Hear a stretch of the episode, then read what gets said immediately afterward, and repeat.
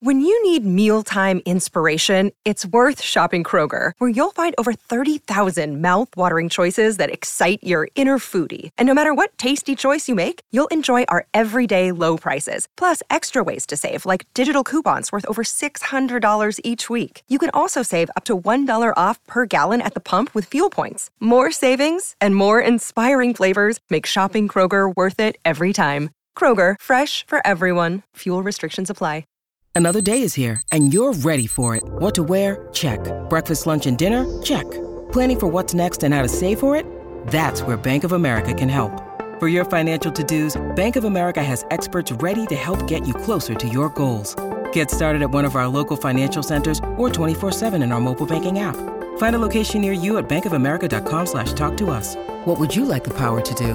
Mobile banking requires downloading the app and is only available for select devices. Message and data rates may apply. Bank of America and a member FDIC.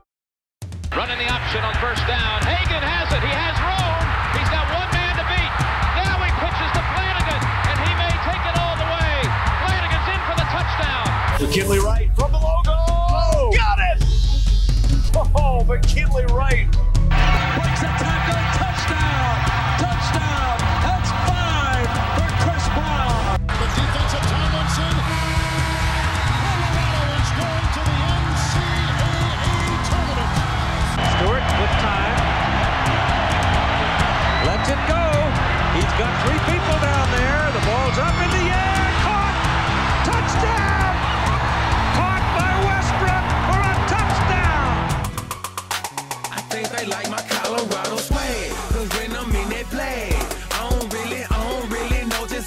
To. And when I'm in that go, you know I'm acting bad. Get a bus with. My Colorado swag. Welcome into the DNVR Buffs podcast presented by the American Raptors. I'm Henry Chisholm, and uh, we've we've got a lot to talk about today. Uh, so I heard from four offensive assistant coaches today. Those are let's see, let's go in order here. First was Phil McGeoghan, the new wide receivers coach. After that was Darian Hagan, the running backs coach. Then Clay Patterson, the tight ends coach, and offensive passing game coordinator. Then we wrap things up with Kyle DeVan, the new offensive line coach. Uh, so so heard from all four of them. I've got audio from all four of them. What what do I have here? I have five, ten, 16. I've got 22 clips from those four that we're going to get through today. And um, it's late. It's the middle of the night. Well, it was the middle of the night. Now it's well past the middle of the night. Uh, I finally wrapped up what I was writing about, uh, or writing. Yeah, finally wrapped up what I was writing about Brady. Oof, we're gonna pull it together a little bit here, but going through and writing all that, and then tweeting and getting all that stuff posted, and then going back through and cutting up all this audio. Not gonna lie, it fried my brain. Plus, like I said, it is post one in the morning, and let's just dig in. let's just dig in. Uh, we're we're gonna we're gonna go through these in order, and I guess I should say this is really good stuff, and and it was it was great to hear from these guys. Uh, we hadn't heard from any of them, at least like officially, since uh, their their like introductory Zoom call, which was way back like a month ago, more than a month ago at this point.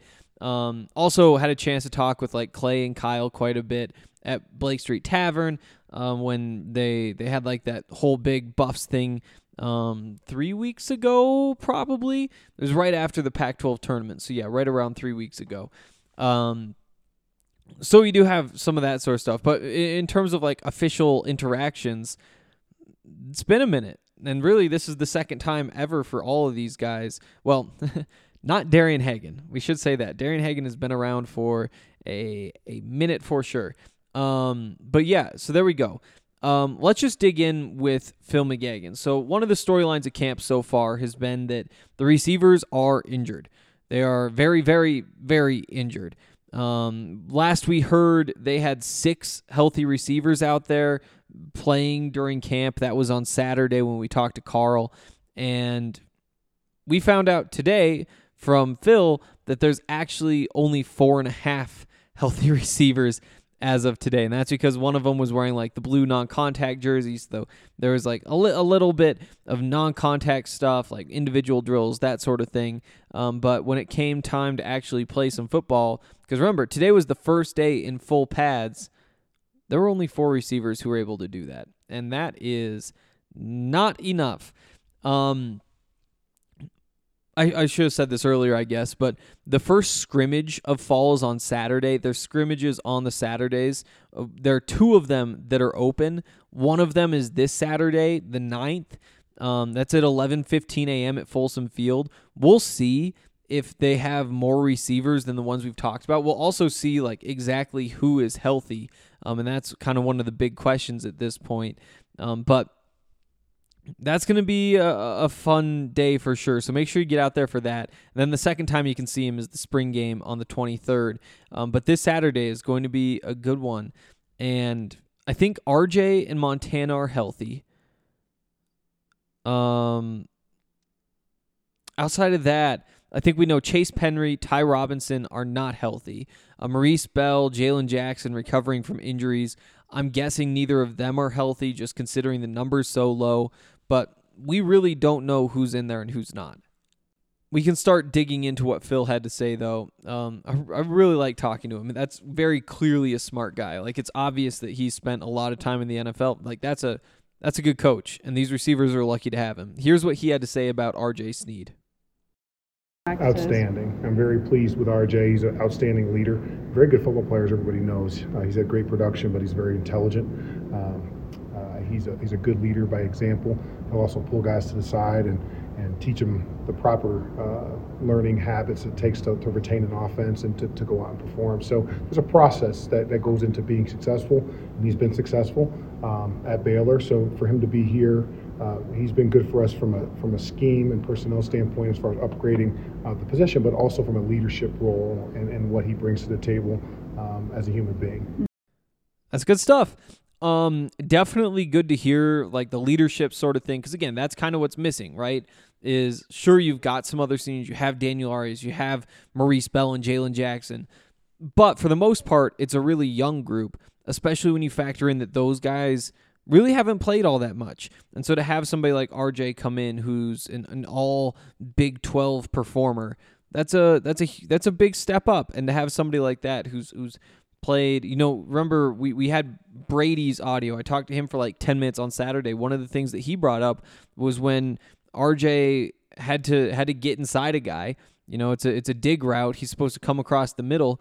The the corner is 3 steps inside him and RJ was still able to set the guy up and get him outside him and get across the middle. And that's the sort of stuff that he can do and then teach these other guys. So it's really good, especially for the receivers, to have somebody like that around.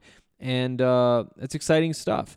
Um, let's uh, let's hit this one next. So he was basically just asked, you know, you've been in the NFL for for quite a while. Is there a difference coming back to college football? What's that transition like? Just the, the splits are different. So the numbers, you know, the numbers are a little different, and the hashes are different. Um, you know, you can't talk to the quarterback, you know, with a headset, so everything is signaled. You got to control it that way. So there's just little procedural uh, differences uh, that are are take adjustment from, from. But other than that, as far as the technique and fundamentals, uh, my coaching is exactly the same as I would um, any of the NFL teams that I've coached. So there's still a teaching progression. There's fundamentals technique that have to kind of evolve. So uh, there are differences in the game, you know, as far as blocking downfield and all the different rules that are uh, one foot as opposed to two. So there, there's some variations that, that take a little bit of adjustment uh, to get used to. But uh, other than that, um, it, it's been relatively smooth. Yeah, makes sense. And it, it's just the fact that he knows all the differences, right? Which isn't like his, like his job is to know football. And when you're making that change, of course you you've looked into those things. But again, just understands what's going on, very much on top of everything, and knows what he's doing and what he needs out of these guys. It's good stuff. Um, one of the guys who you want to see him get more out of, Daniel Arias. You know, Daniel's a guy. He's 23 now. I think he's going to be 24 by the time the season starts. That's a veteran player and and at points he's he's made some big plays. You know, remember that Texas A&M game where he has six catches. It's been really hit or miss though, and the misses have been louder than the hits. with the tools that Daniel has, being as big as he is, as fast as he is, as strong as he is, you know that there's some potential there. Uh, here, here's what Phil McGeoghan had to say about Daniel Arias. Oh man, he's got obviously physically Yeah. gifted. But So, you know, he's got class today, so you Yeah. can see Daniel either show or short number. So I'll be in shorter numbers than having a guy go to a, a business class. He's got a 3.5 or 3.6 in, it in business school and doing well and will graduate this semester. But and the, this is the first practice that he missed uh, due to a class conflict. But the three prior practices, um, I've seen him take some very remarkable steps for somebody um, in such a short period of time. It's very important to him. Um, he is here all the time working on his body, doing extras in the classroom, studying. Um, he has a lot of questions and meetings. Um, I've been very pleased with Daniel's progression, and he's a guy who I'm really counting on this year to take an- to that, that next step. again, it's it's what you want to hear. Um, I think so. So obviously, there's the there's only four and a half receivers who are out there. Daniel Arias was not out there because he was off at class. We do know that at least for the first practice, and you'd imagine in the practices since then, he had a cast on his hand. So again, we don't know like how, how was he limited in those? Was he just playing through it? Seems like it'd be tough to do considering your job is literally just to catch a football and there's a big old thing on your hand. But we'll see exactly what his status is on Saturday. But he's a guy to watch, right? You know, if there's somebody whose potential just hasn't been unlocked in that receivers room, I think he's pretty easily the first guy you point at. And now with Phil McGeoghan there, who knows? Maybe there's a chance to to really get some consistent production out of him. Um, let's see. We got two more clips here from Phil McGeoghan before we move along. Uh, this next one is basically just talking about uh, how how you use the players that you have. And it's obvious that again, this is a very NFL approach to understand the strengths and weaknesses, to really dig in, to put them in situation, to have them run routes that they're good at running, catch balls where they're good at catching balls, get the guys who are good at running after the catch the ball. But but here's here's what he had to say. We're only a handful of practices in. Do you feel like you have a good grasp of, you know, what, what each guy provides and what they might need to work on? Yeah, I think we have a pretty good assessment. I mean, I've watched every string of tape. The beautiful thing about film is it lasts forever, right? You know, it's there. So I watched every one of their reps that they've participated in here, and see even in some cases in high school. So we have an idea of what they do uh, physically. So I, I think, yeah, we're going to try to play to their strengths, but there's also some deficiencies, or else we wouldn't have only won four games. So we have to get better in a lot of different areas. So I think it's being honest and forthright about what we need to improve on, um, and then accentuating their positives. So do the things that they've done well their whole lives, and then really refining the areas that they need to improve on. And I think that's what we've tried to do is really hone in on those those things and just be honest in our evaluations um, at the receiver position. When you're looking at those deficiencies, is there like is there like a, a trend that you're seeing throughout the group? No, everybody. I think more. It's more physiologically based as far as like the sports science behind every. Like I'm taller, so it's gonna be harder for me to sink and change direction as opposed to like a Jalen Jackson who's really short and quick and and, and uh, maybe short's a bad word, but you know he's not. He's vertically challenged. He's not quite as tall as one of the other guys. So, but he's gonna have more change of direction, more vertical speed. So we would try to design plays schematically that would accentuate his strong points. You know, and maybe not put him into like these red zone fade situations. You know, like things like that. So just trying to be. Um, calculated with how we deploy our weapons and then trying to use ones you know the right tools you know for the right jobs All right, one more uh, one more quick clip here from uh, from from Phil before we move along. Um, but but this is just kind of building off that last one. And I thought that it was interesting. Here, I'll, I'll let you hear it first. yeah so we we don't teach like oh you're the x and you're the z like we teach concepts like right off the bat so just the whole offense so they don't get assigned a position till the day of practice you know so you're responsible for x and f you're responsible for z and x so we can cover all of the different personnel that will come into to, to play during the course of practice um, so i think it's important that they learn football. They learn coverage recognition. They understand all the formations. They understand all the assignments and how the spacing and the pass game works and the blocking assignments. So um, we've had football school throughout the winter and where it's a, a comprehensive football program where we teach them everything that they would need to know for the game to slow down where they understand schematically how we're trying to pry open different zones, how you need to stair step and flatten versus man, uh, when, what routes convert versus each coverage. So when you understand that, and that is part of the progression as well, um, the game slows down, and then you're able to catch more passes, win more games, be more effective on the perimeter. You know, I like it. There, there's a couple things that really stand out to me. Um, first of all, like they don't just teach guys their position. You know, it, it'd be easy to take Chase Penry and just say, figure out what the slot does on all these plays, because guess what? That's where you're going to be. Um, same thing with the outside receivers, whichever position you want to stick them in. But instead, it's here's here's what you do. But then also getting the assignment every day of what position you're playing that day, or what what multiple positions you're playing that day. Again, just making sure everything's well rounded. And I think that it's first of all, it just makes it easier to evaluate what guys are good at and what they're not, right? Like if, if you get to see them do all these different things, you know which ones work and you know which ones don't. Um, but on top of that, just building a bigger understanding of what is happening on the field, always a good thing. And it seems like that's kind of what Phil McGeoghan's all about. Next up, uh, let's let's touch on Darian Hagan. So um, we got five clips here. I think I think we can just jump right in. So he was basically just asked, "What's it like uh, coaching coaching Alex Fontenot?" Well, it's it's been hard, not hard to coach him because he's so talented. It's been uh, it's been hard to reach him, as far as you know, make him laugh, you know, being being jovial with him and all that stuff. But he's a guy that uh, when he puts the helmet on, Tiger comes out. That dude is he's a baller, and you know you don't have to say a lot. He re, he retains the information, and he uh, on on the days that we we're in pads don't have to worry about him going to work. He's going to go to work. You know, he's he's awesome coach. Kind of an interesting answer, right? Like I think that that was a pretty simple question, but still, like to hear it's kind of hard. Like that's uh it's what you want to hear about a running back. You know, there there's some positions, you know, your receivers, whatever, they can kind of not not just like goof off out there, but but a running back in particular really does need to be in the mindset of I'm about to run as hard as I can into this guy, and he's going to go backwards when I do it. You know, and, and if it doesn't work, well, guess what? I'm the one who gets blamed. You know, if, if an offensive lineman is trying to block the guy in front of him and, you know, it doesn't work out, winds up getting pushed back, whatever, the, the guy, the def- defender goes and tackles the running back in the backfield, everybody looks at the running back.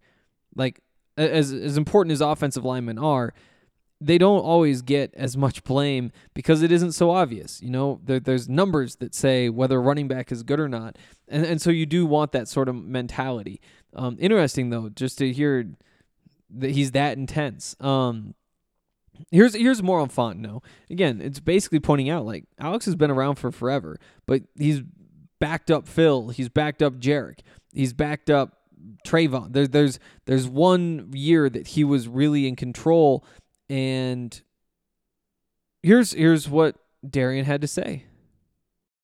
I do, I do. I, now I see the, the competitive fire between him and Deion. You know, they're uh, it's funny when we go first team. Those guys are doing rock paper scissors. You know, to see who gets the first rep. So I'm not even saying who who's getting the reps. I let them decide.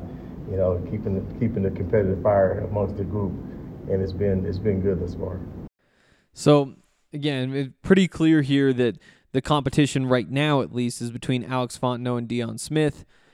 Not a surprise. I mean, once Ramon Jefferson gets onto campus, and, and we'll hear Darian talk about him in a couple minutes, then things change a little bit. But right now, it's really those two. And um, I, I didn't include the audio because it's too long and doesn't make sense to include it. Uh, but but Deion will not wear a brace. He's not wearing a brace right now. Remember, he he's came back from the knee injury last year, but wore that brace on his knee. That's off now. And uh, on top of that, uh, the the one note from Darian was he needs to improve in pass protection. Again, I didn't cut that clip up. I did cut this clip out of Darian talking about Jayle Stack. So Jayle now going into his third season. As crazy as that sounds, and it sounds pretty pretty crazy. Um, Jayle is um, you know 5'11 235 and odds are he's he's kind of a fullback but we won't really see here's here's what Darian Hagan had to say oh you're gonna see him he has a role you know yeah. uh, the thing about Jayle is you know he's he was stuck behind a bunch of guys, you know, and those guys by you know those guys leaving opened up a, you know a door for him, and you know he's bought into you know being an F, which is our fullback, and being a tailback. You know he has a role, and I told him if you buy into your role, you'll be rewarded, and he's he's doing that right now. That's exciting stuff for sure because you know again that's kind of a position that's been missing at CU. You know, you haven't seen them use a fullback all that much, except for Jayle at, various times over the course of the last couple seasons. Um, obviously, Brady Russell line up back there sometimes, but that's that's a little bit of a different look. You know, he, Jayle is 5'11", 235. Again, fullback build. Even even for somebody like Brady, who he's got to be listed 6'3", 255 would be my guess. I'm pulling it up right here to see if I get close. Um, but but that's just a very different body type, and the leverage changes. Six three two fifty. I'm pretty proud of myself for getting that close. Um, it'd be fun to see Jayle out there, especially because we know that again, it's not like he's somebody who can't carry the ball, right? You know, he he can just take the ball and run and and that's a lot of fun. You know, you can throw him the ball, and it's not like just one of these. It's easy to put a fullback in a box and just say, "Oh, you're somebody who's out there just to block." It's kind of lame. No, he can get the ball and he can make plays happen as well. Um, two more here from Darian Hagan before we move on to Clay Patterson. Next up, in this new offensive scheme, like what what changes for the running backs? Uh, plays are plays. You know, I think the thing that's different is probably our footwork is, is different. Uh, you know, we our eyes and, and, things like that, you know, are different in, in, in the past. In the past, you know, we were wide open, and you know, we try to spread people out, so you had gashes. And now you have to be really disciplined with your eyes. And you have to press the line of scrimmage. You have to stretch it. You know, this, this, if you run an outside zone, you got to stretch it and pierce it. Things like that, just little things like that. But you know, I'm, I'm happy with my group. These guys are they they they're fired up. They keep me fired up, and you know, not one time I have I had to raise my voice. You know, so that's been a that's been a blessing. And I go home happy. My wife is happy. So it's all mm-hmm. good. I'm pretty sure, and I'm, I'm I can't I'm not absolutely sure. I'd have to run back through everything to double check, but I'm pretty sure that's the first time that we've heard somebody say, you know, it kind of is an outside zone scheme, and you know that makes sense. It makes a lot of sense, really, because it is. I mean, it's Karl Dorrell, West Coast offense um, would, would be your guess. Mike Sanford, though, has run a bunch of different things, and so you don't know exactly what is his offense, right? Because it wasn't his offense last year. That was a PJ Fleck offense last year.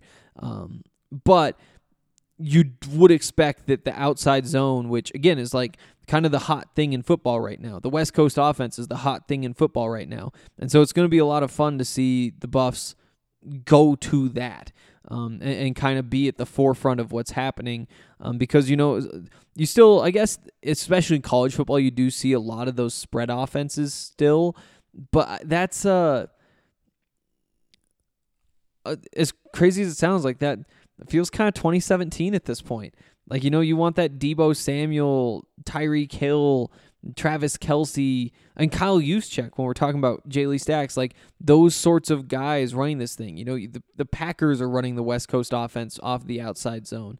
Um, the I mean, again, like the Chiefs and the 49ers and the Rams are the big names. But but again, we're naming basically all of the good football teams. Um, so again, I, I'm not sure that that was the first time we heard outside zone. I know we've been speculating on this podcast a lot and just guessing that there would be a lot of that, um, but that's a lot of fun. And I think it fits the personnel well. Um, as he said, you know, it's it's a little bit different if when you're running it because the idea is, first of all, it's kind of this race to the edge, but also, you know, it's it's just as good to not get the edge but have the defense overcommit to the edge and hit that cutback lane as soon as it comes open. And so it's really an offense, or at least a, a, a running game that's built off of trying to force the defense to overcommit to the edge and then cutting back as soon as you possibly can. um, as, soon as that hole comes open and trying to beat them back the other way.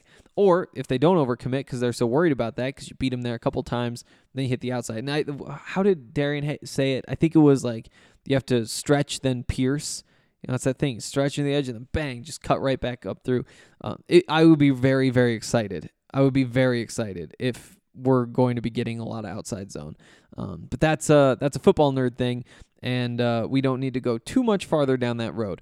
Uh, last clip here from Darian Hagan, and this is him talking about Ramon Jefferson, the running back, the grad transfer running back who's going to be a senior coming over from Sam Houston, who isn't on campus yet, but will be getting here over the summer. He's a he's a guy that has unbelievable balance and burst. You know, he's a guy. He's low to the ground, so he's a guy that you know he's not going to be stumbling around back there. He's going to always have a low center of gravity. He's going. He's a guy that loves contact and he loves to drive his feet and, and break contact. So the second, he's a second level guy. And I, and I always tell the group, you know, second level guys. Sometimes you got to be BYOB, be your own blocker. And I think he'll he'll provide that for us. Strong back, physical, good vision, good balance. Like again, in these in these sorts of systems, that's exactly what you're looking for. Or or just like a little speed guy. Um, though, but those are like hit or miss. Again, Jarek could have been a decent fit, but we don't need to go down that road either. Um, we got to get through what Clay Patterson had to say. He gave more hints actually about what this offense will look like. Kyle DeVan had some really interesting stuff, especially just like about how to how how he is approaching teaching these guys how to block the way he wants them to block, especially because he's kind of building from the ground up. So we're going to get to all that stuff. Real quick, though, want to remind you guys about Breckenridge Brewery.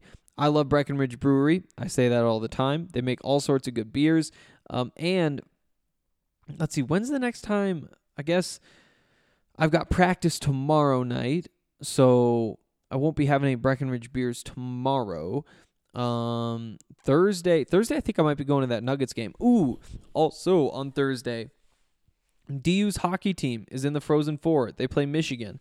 I'm going to be down at the bar to watch that. It's at 3 o'clock on Thursday. So if you, like me, don't have anything to do Thursday afternoon, come watch that game. I think they're going to have the game sound on at the bar. It's going to be a good time.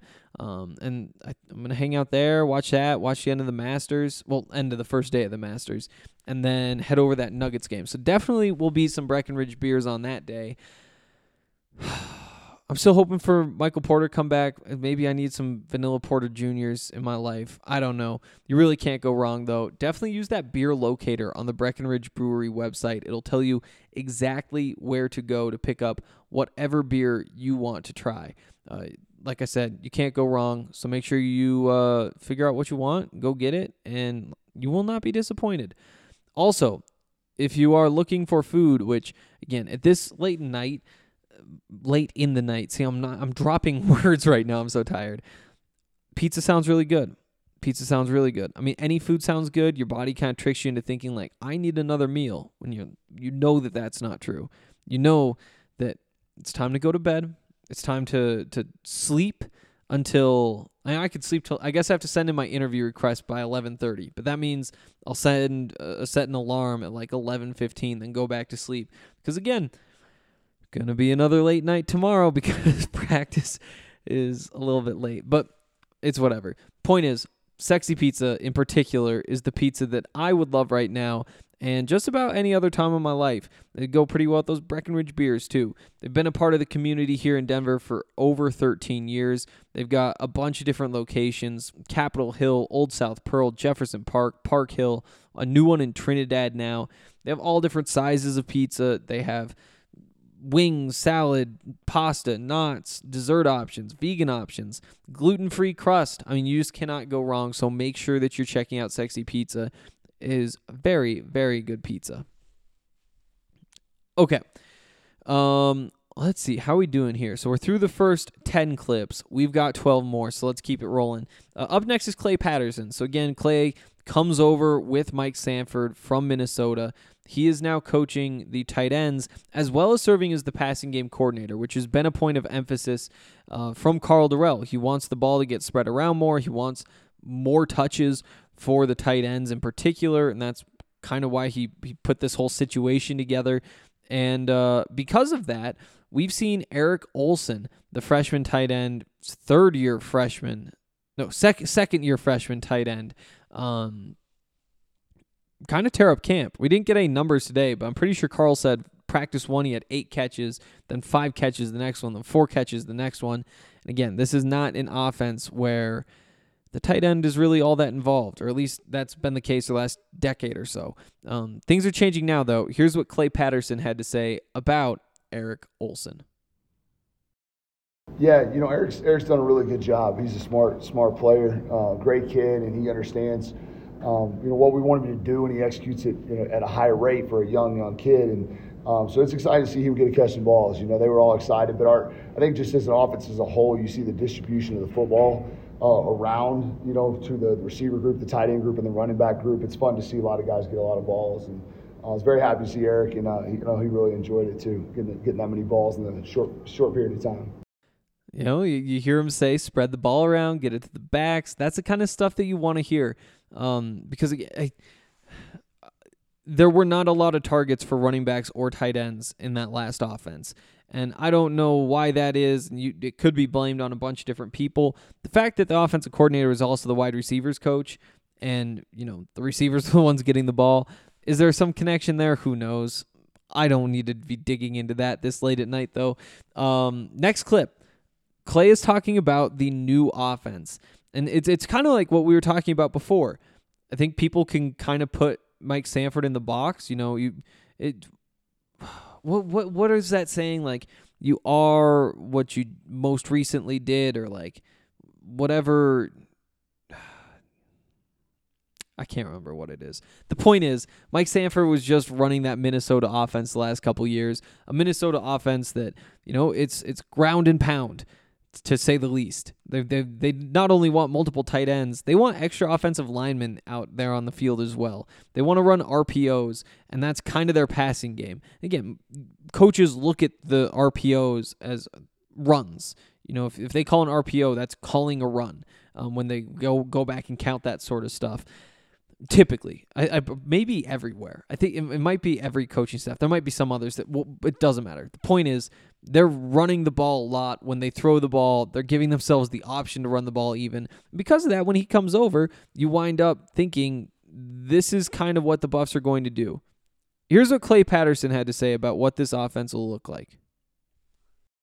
Yeah, I think it's going to be something that uh, people are going to enjoy, um, you know, seeing because it's it's fun to see Coach Sanford in this element and you know and put all the things that he's all the systems he's been in into one and, and to build it with him, uh, you know, and, and I know I get a lot of the RPO stuff, you know, that I did and, and we did at Minnesota. Everybody thinks that's kind of what we are, but you know, Mike's very multiple in what we do, and then we add in Coach McGeoghan, who was an NFL receiver coach, and our concepts. I mean, we have a lot of answers, we have a lot of things for um, a lot of different coverages. So it's going to be very multiple, and, and it's been really fun to collaborate that. It's really great for me. I love being around NFL guys. I haven't been around that a lot, and, and having Coach Dorrell and Coach McGeoghan around has been awesome for me, and, and just putting all the things together. You'll see all those dimensions of um, of our offense as we as we build this thing. And the best thing is is we're not setting a stone into like we have to be this, we have to be that. Whatever our personnel uh, personnel allows us to be, we're going to be able to do that in this system, uh, which gives our kids the best chance to be successful. That's what you want to hear. And again, like these are young coaches. They they see what people are saying. They're on Twitter, and the fact that he starts it out with uh, like you know people are going to enjoy this I th- I think that that's maybe pushing back against some of that sentiment that you hear.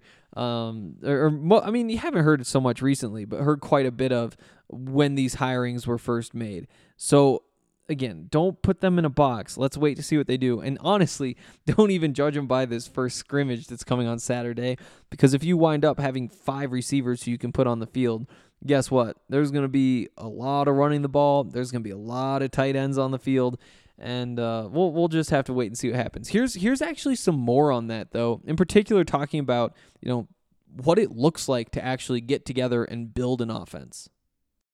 Oh yeah, man. You know, we were down at Pearl. You didn't see us now. They're just building the offense. No, we were. we, we get in the room and, and, and we have a base and we have a start. And, and Mike has a, um, you know, he has a, a vision of what he wants. Uh, and then we collaborate together to make that. You know, we've all been in a ton of systems with different signals, different huddles, different calls, different ways to do it, and we built it together. And it's actually, you know, it was a lot of fun to be honest with you. You know, it's people as football coaches when we're we still coach football. It's still a game, and and to be able to do that and just build offenses and have fun doing it, and I mean it was a blast. To be real honest with you, and and having Coach McGeoghan in there and just like like he, he he's been around the NFL and to see all the different. If you ask him, you want to see something, like he literally has a cut up about anything you've ever seen in your life. I mean, I think he, he had uh, the greatest show on turf. I don't remember what year that was with Marshall Faulk watching a route today. It looked like I was like, "Oh, is that a video game?" Because it looked it was probably off of a VHS, you know, somewhere. So um, it's been fun to have this many minds and to learn. And as a football coach, you're always growing, you know, and, and, and we've been able to grow as a staff. And this staff is awesome. It's great people and, and great guys to be around. You know, you look at these young coaches and kind of wonder, everybody is where they are for a reason, right? Like you don't just leave Minnesota to go to coach the tight ends at Colorado and just be like, oh yeah, you know, just was kind of the mood. You know, there's there's some real thought that goes in behind it. Now, obviously, being the passing game coordinator, that's a title upgrade. I'm sure that that came with like an increase in pay, so those things help. But then you also look at it, especially when you hear Clay see the say the things that he was saying, especially about like working with Phil McGeoghan, um, and, and and you start to wonder, you know, is this is he looking at this as kind of like his chance not only to learn from these guys but to kind of take some of that and potentially propel himself to an NFL job because you know it's he, he talked a little bit about taking those NFL jobs and and uh, talking or not taking about taking those jobs but working with NFL guys and being excited to finally work with NFL guys um, and you know that's that's what Karl Dorrell, Phil McGeoghan, Chris Wilson, all of them can really provide is is that sort of knowledge. On top of that, you know, Karl was even talking about uh, on Saturday how Clay, you know, he isn't even just a tight ends coach. You know, he's he's a coach who's coached different skill positions, and I could see Clay saying, "You know what?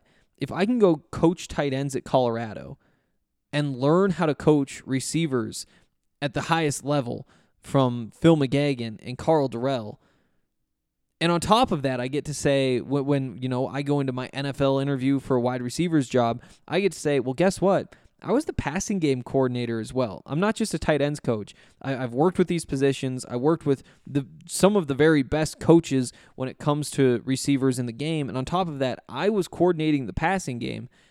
That's that's a really good, strong resume for somebody like Clay Patterson if things work out, right? Like if it turns out the passing game sucks, then it's like, well, yeah, you coordinated a bad passing game.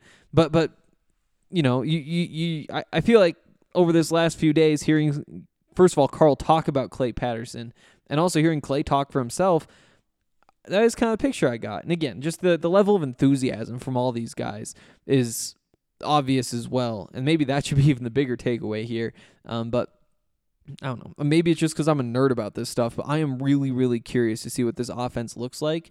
Um, because again, like West Coast offense built on the outside zone. Oh my goodness, what more could you be asking for, right? Like in in football in 2022, like that is that's that's where all the fun stuff is. You know, when you see these highlight plays, these crazy things that are going on, um, these these high powered offenses, this is where it all starts. And maybe it's because I'm delirious at two in the morning, but I'm pretty fired up about all this. Um, we can keep moving along. Uh, let's talk about Brady Russell. Let's talk about Brady Russell. It, has been a, a, lot of fun because I, I left a guy that, that loved country music uh, and being violent and hitting people and, and had long hair and had this image. And I literally went and I picked up and I have another one and it's it, he's it's just like what I came from, and he's just he's made this transition for me very smooth. Um, and I think Brady takes a lot of pride in being the older guy in the room of what this tight end room is going to be when he leaves. What's his legacy of this room? I mean, you talk about a kid that walked on and then has become a, one of our best players on this football team, and um, he's great to be around. I love love being around him every day, and uh, he challenges me every day, and he has a new country song for me every day. We both like red dirt country music, so uh, he's got something for me every day about coach. You got this song. He's got the music on every day when we come in. Uh, he's such a positive person too. I know you guys have been around him. He's just a light when you're around him, and he he leads this football team in in a, in a positive way. So maybe a little bit of bromance going. I, I, like to think that there's a little bit of a bromance going. Um, we can keep moving along though. Here's a little bit more on Brady. Um, in particular about the idea that he's he's kind of working like a vet at this point. You know, he's he's another one like Daniel Arias. It's like he's going into his sixth season. He doesn't. He, he's seen a lot of things. Here's here's what uh, here's what Clay said. Well, I mean, like you get accumulation of reps, you know, and Brady in five years has had a lot of accumulation of reps. It's not exactly in our system, but he's smart enough to to be able to take reps in different walkthrough situations where we don't have to put him in the most physical situations, and it allows the other guys to get caught up. Because our goal as a program this spring and as a room was for the, the veterans to take the next step, but the, the, the floor to rise. You know what I mean? And that's what's happening in the room right now is he's bringing those guys up with him, but their reps, every rep he doesn't take, one of them take it, and we get better as a football team for that. Um, but you know, he's he's just, he's treating everything like a professional. His body is his is his business right now, and he's doing a great job of understanding that. There you go. Um, I, this is just struck me, but you know where where is T not TC McCartney? Sorry, um, Taylor Embree. Um, Taylor Embree, you know, for example, he uh he was the Colorado's tight ends coach in 2020. Next year, he goes on to be the the running backs coach for the Jets. You know, so Clay Patterson. I wonder like again, like obviously same position, doing the same thing. Another young coach. Like I think that if you're Clay, it's pretty easy to look at that and be like, "Huh, yeah, that's uh they already moved one guy up from this spot, throwing all those other things we talked about. But that's we, we don't need to be going down that rabbit hole again. Um how about Austin Smith? Let's end with this. This is a short one. Um but this is uh, Clay Patterson when talking about the tight ends. Here's here's something he threw in about the freshman who again we talked about this on Saturday, but Austin was one of the last additions to last year's recruiting class. That makes him a redshirt freshman this year. And he's a tight end, but he came from an offense that didn't use tight ends. So they basically put him as a slot receiver in their spread offense. Austin Smith is a guy that we don't talk a lot about. He's had a great spring so far. Um, you know, he came from a small town in Texas, and you know we're teaching him to block and do all these things, and, and he's excited to watch because he's got fluidity and movement, uh, and he's not you know not scared to be physical, and, and he can run. He can really run. I think there's a chance that the Buffs are going to use a lot of different tight ends this year. I think they have the five on the roster. Obviously, Brady's kind of number one, but you know, you have an Austin Smith there. You can line them up next to each other. You can flex Austin out into the slot if you want to. You can you can put Austin on the line and put Brady in the backfield.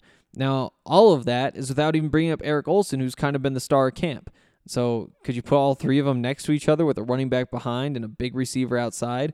Oh, yeah, you could. And guess what? You could move them around from there too or you could spread them out. You could put different guys in the slot, motion them in, play them in the slot, and run these outside zones. Guess what? You've got some good blockers out there. So there's a lot of versatility that comes with having good tight ends. And in particular, like the Buffs have diverse tight ends. And so you can kind of get stuck thinking, like, oh, this guy's a good blocker and a good receiver, and then switch it up, and it's Austin Smith doing the same thing, except guess what? Good blocker, good receiver most importantly, he's crazy fast and he just ran by you up the seam and you didn't see it coming because you're so worried about all this stuff underneath the Eric Olson and whoever. So again, the if if used correctly, and that's that's the big question with all of this, you could really see some big things happening um, with the tight ends, with the passing game in general. But again, we just have to kind of wait and see. Um, that's it for Clay Patterson, though. We can uh, we can head to Kyle DeVan, the new offensive line coach, and this will kind of wrap things up. You'll remember Kyle DeVan comes over from Michigan, another young coach, another coach who's kind of one of those up and comers. Uh, he, he he played in the NFL, was an offensive lineman in the NFL. I think he was the right guard. Yeah, he I think he was the right guard in the Super Bowl that uh, the the Colts won against the Saints. I believe they yeah they won that one. They won that one. Um, so again, working with Peyton Manning next to Jeff Saturday, good stuff. Uh, winds up, he's an assistant offensive line coach for the Saints in 2015. Um, he's an offensive line coach at Arizona 2019 2020. He was an offensive analyst last year at Michigan, and that was a Michigan offensive line that was named the best offensive line in the country. So, some good stuff. And, and also, the team made the college football playoff. But good resume, a 37 year old coach, and uh, again, this is the second time we had a chance, at least like on the record, to talk to him. And uh, these clips are a little bit longer, and there's six of them, but these are these are it. We're gonna wrap things up here. Um, here he is talking about just what this offensive line has kind of been through over the past few years. You know, bringing in Mitch Rodrigue, Mitch Rodrigue leaving, Vallejo's filling in, Vallejo's being replaced. Here you go. Yeah, I think anytime um, you go you go through a coaching change, and, and, really it's been a couple of them, right, in my room, for the, especially for the older guys. You know, you got to be conscious of it and, and understand. You know, you're not going to come in and, at least in my opinion, just come in and just change shop and say this is how we're going to do it, and be and be like a, uh, you know, it'd be you know a dictator, right? I, I want them to understand this is uh, this is us, this is we, this is how we're going to do it, and and uh, and you know, couple that with getting them to buy in and, and trust that, that I have their best interest in mind. Uh, that's the best thing. You know, I've been around as a player and as a coach, and I've seen you know be the most successful. So, uh, the more as we got to know each other in, in, through January and February, you know, the more we built that trust and that relationship. Um, and now, you know, they're starting to see, you know, the stuff that, that I teach is, is is favorable to some of them. You know, obviously it might be a little bit different than what they learned in the past, but you know, I'm trying to figure out what. Um, makes each individual special, right? They all have talent. Uh, you, you, don't play in the Pac-12 without some type of talent. So I'm trying to get the most out of each individual kid. Uh, still have a, uh, a baseline for, for the whole group, but then maximize each one's individual skill. Kyle DeVan does not have an easy job. Um, and I, I, I mean, we all know this, but I think sometimes it's good just to say it again. But again, remember what he's walking into. Last year, Colorado's offensive line was really bad and and there's a bunch of reasons for that. And I think that they have a bunch of talent, as he said, like they have a bunch of talent. You know, some of the issues were that they were kind of young at positions. You know, Jake Wiley, he's a young guy out there. The coaching was not good quarterback play behind it was not good. And and because of that, you know, the the, the defense kind of crept up and when the defense creeps up, it makes it tougher to, to block everybody in the running. So again, there's there's a bunch of different reasons for the struggles last year, but the point is he's taking over a struggling group and turning that into a good group, even with the talent that they have, is going to take some work. And uh, just is worth remembering that right now, and it'll be worth remembering that when they inevitably have a bad game at some point this season.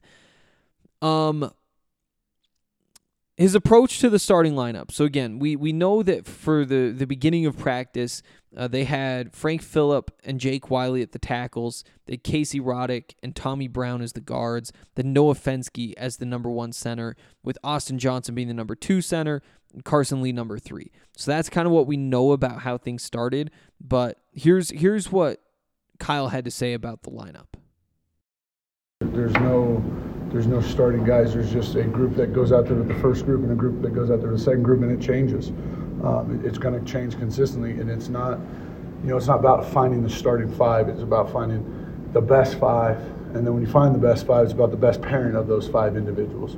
Who is the best? Who has the most feel? When you talk about combination blocks, whether it's in the gap scheme or zone schemes, who who communicates the better? Some guys are, you know, lack vocal skills on the football field, right? I can't change. I, I'm, I work on it, but we can't change some guys that become mutes. Well, get a guy who doesn't talk as much next to a guy who maybe talks more, you know, a, that could be a good pairing. So we're trying to find that through the spring, trying to find, uh, you know, the, the, top five and then six, seven, eight, nine, ten, and, and kind of rank them that way. Because if you deserve to play, you're going to freaking play. At the end of the day, it's not just first five.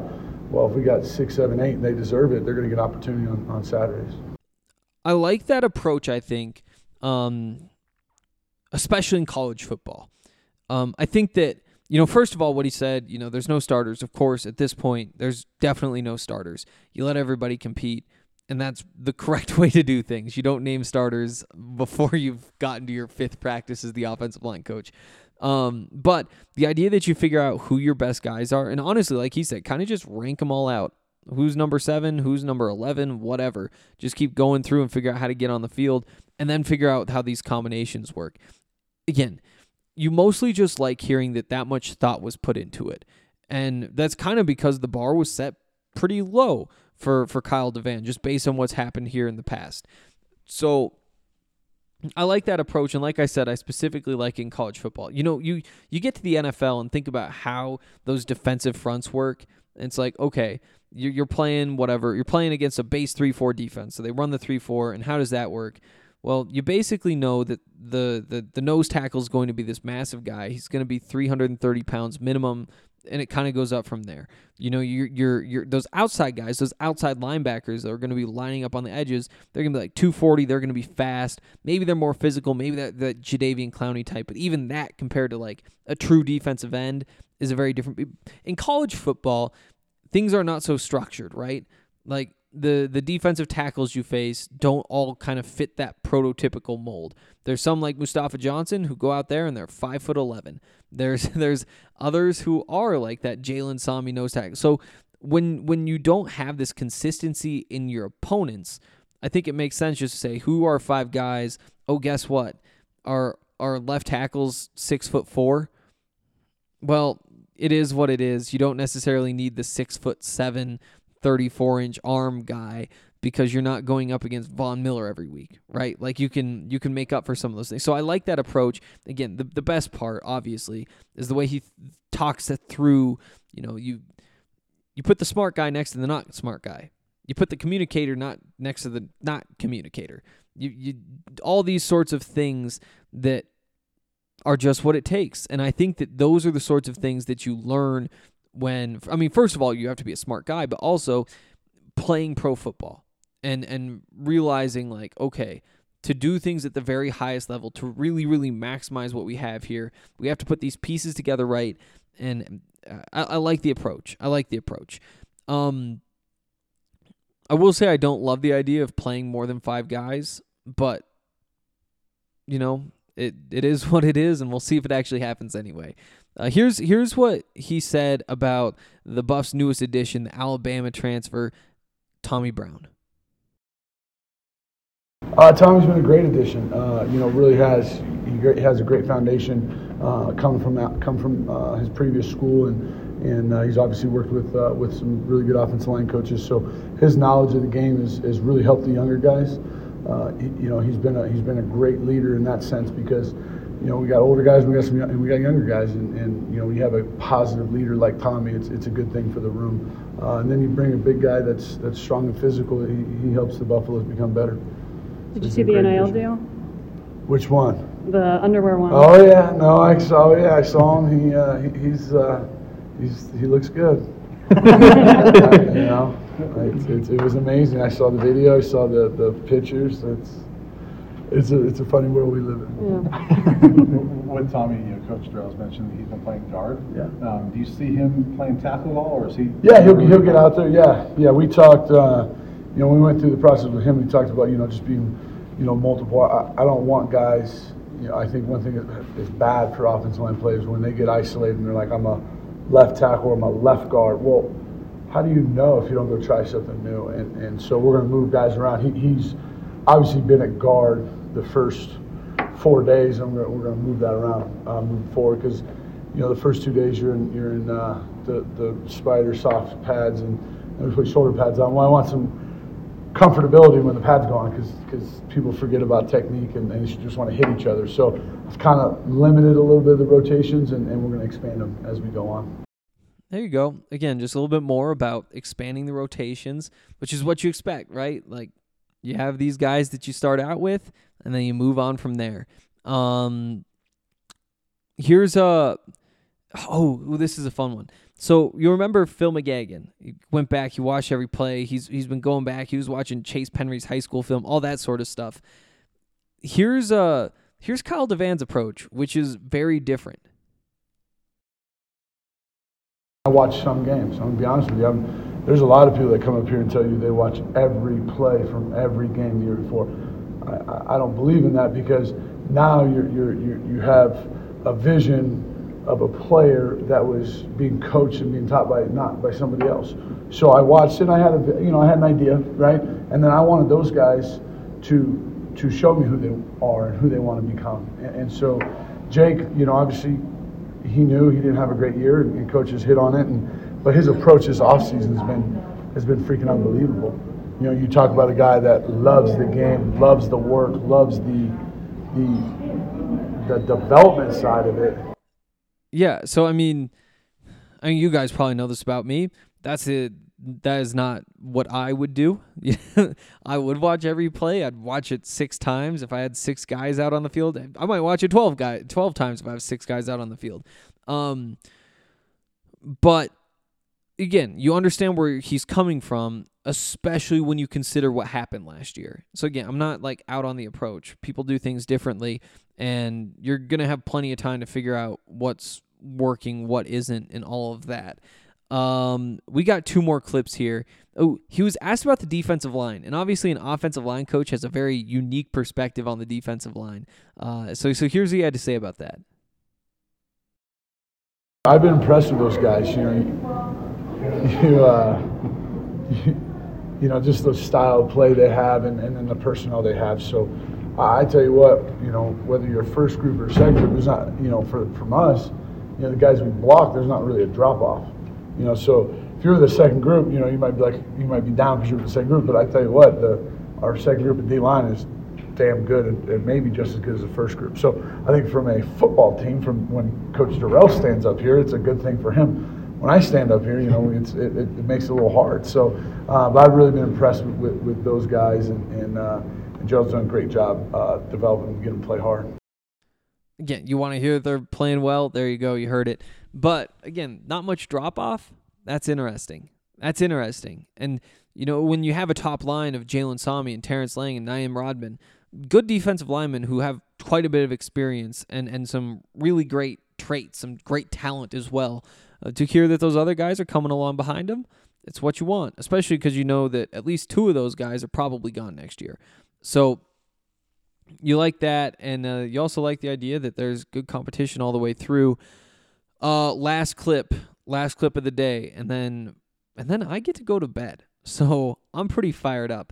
Uh, I asked him actually, like at this point, like what what are you working on? Like, are you spending more time working on like footwork and, and hand placement stuff, or is it, you know, how do we pick up a blitz? How do when the when the defensive line runs like a little, little game, like what what what do you do? And I, I liked his answer. You know, it's it's all progression based. So so we're gonna teach you a foundation, right? I'm gonna teach everybody how to drive block or an inside zone and reach block and down block. You're gonna have a a base level of fundamentals, all right? And then and then I'm going to then we're going to start working on the movement, all right? Because you can't block movement until you can block the guy that just stands there. So you start there, and then you get into movement, and then you understand natural reactions to movement. In, in the O line world, you know, you, there's robotic movement that everybody sees, like you zone left, and everybody's like, oh, look at the robots.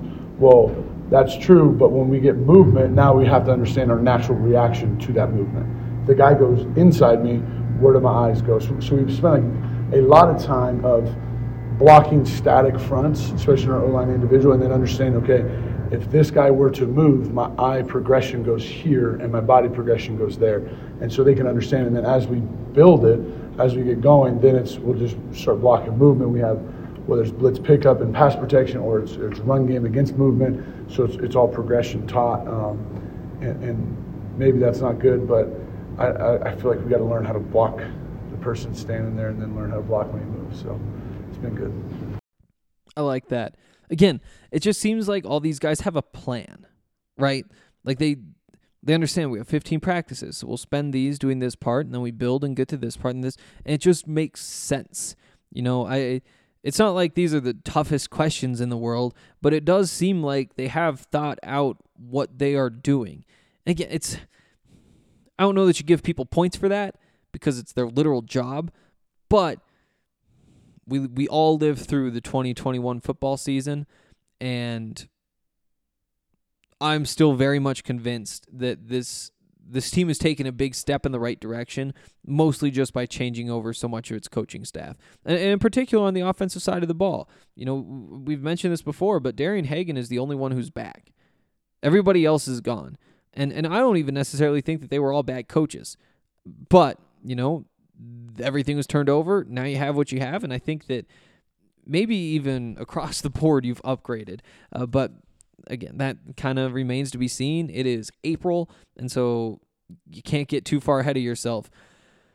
we'll see what happens. Uh, good stuff there. I think, uh, like I said, I still have to figure out who I want to talk to tomorrow. I have some ideas, um, but but basically, I get four more before the spring game, and then we get back at it next week. So, who do I need to talk to before the spring game is the big question that I will be answering the next nine or so hours. But you'll be hearing from them on the podcast tomorrow. We'll have Karl Dorrell at the podium tomorrow. So, so hopefully uh, there will be some good stuff worth sharing, or yeah, worth sharing with you guys from there.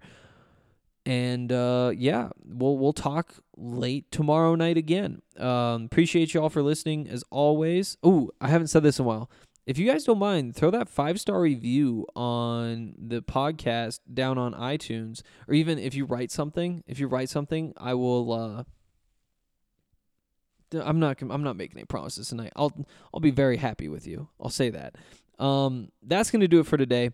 We'll be back soon, and we'll talk then. Uh, about the Buffs. There we go. Let's get out of here.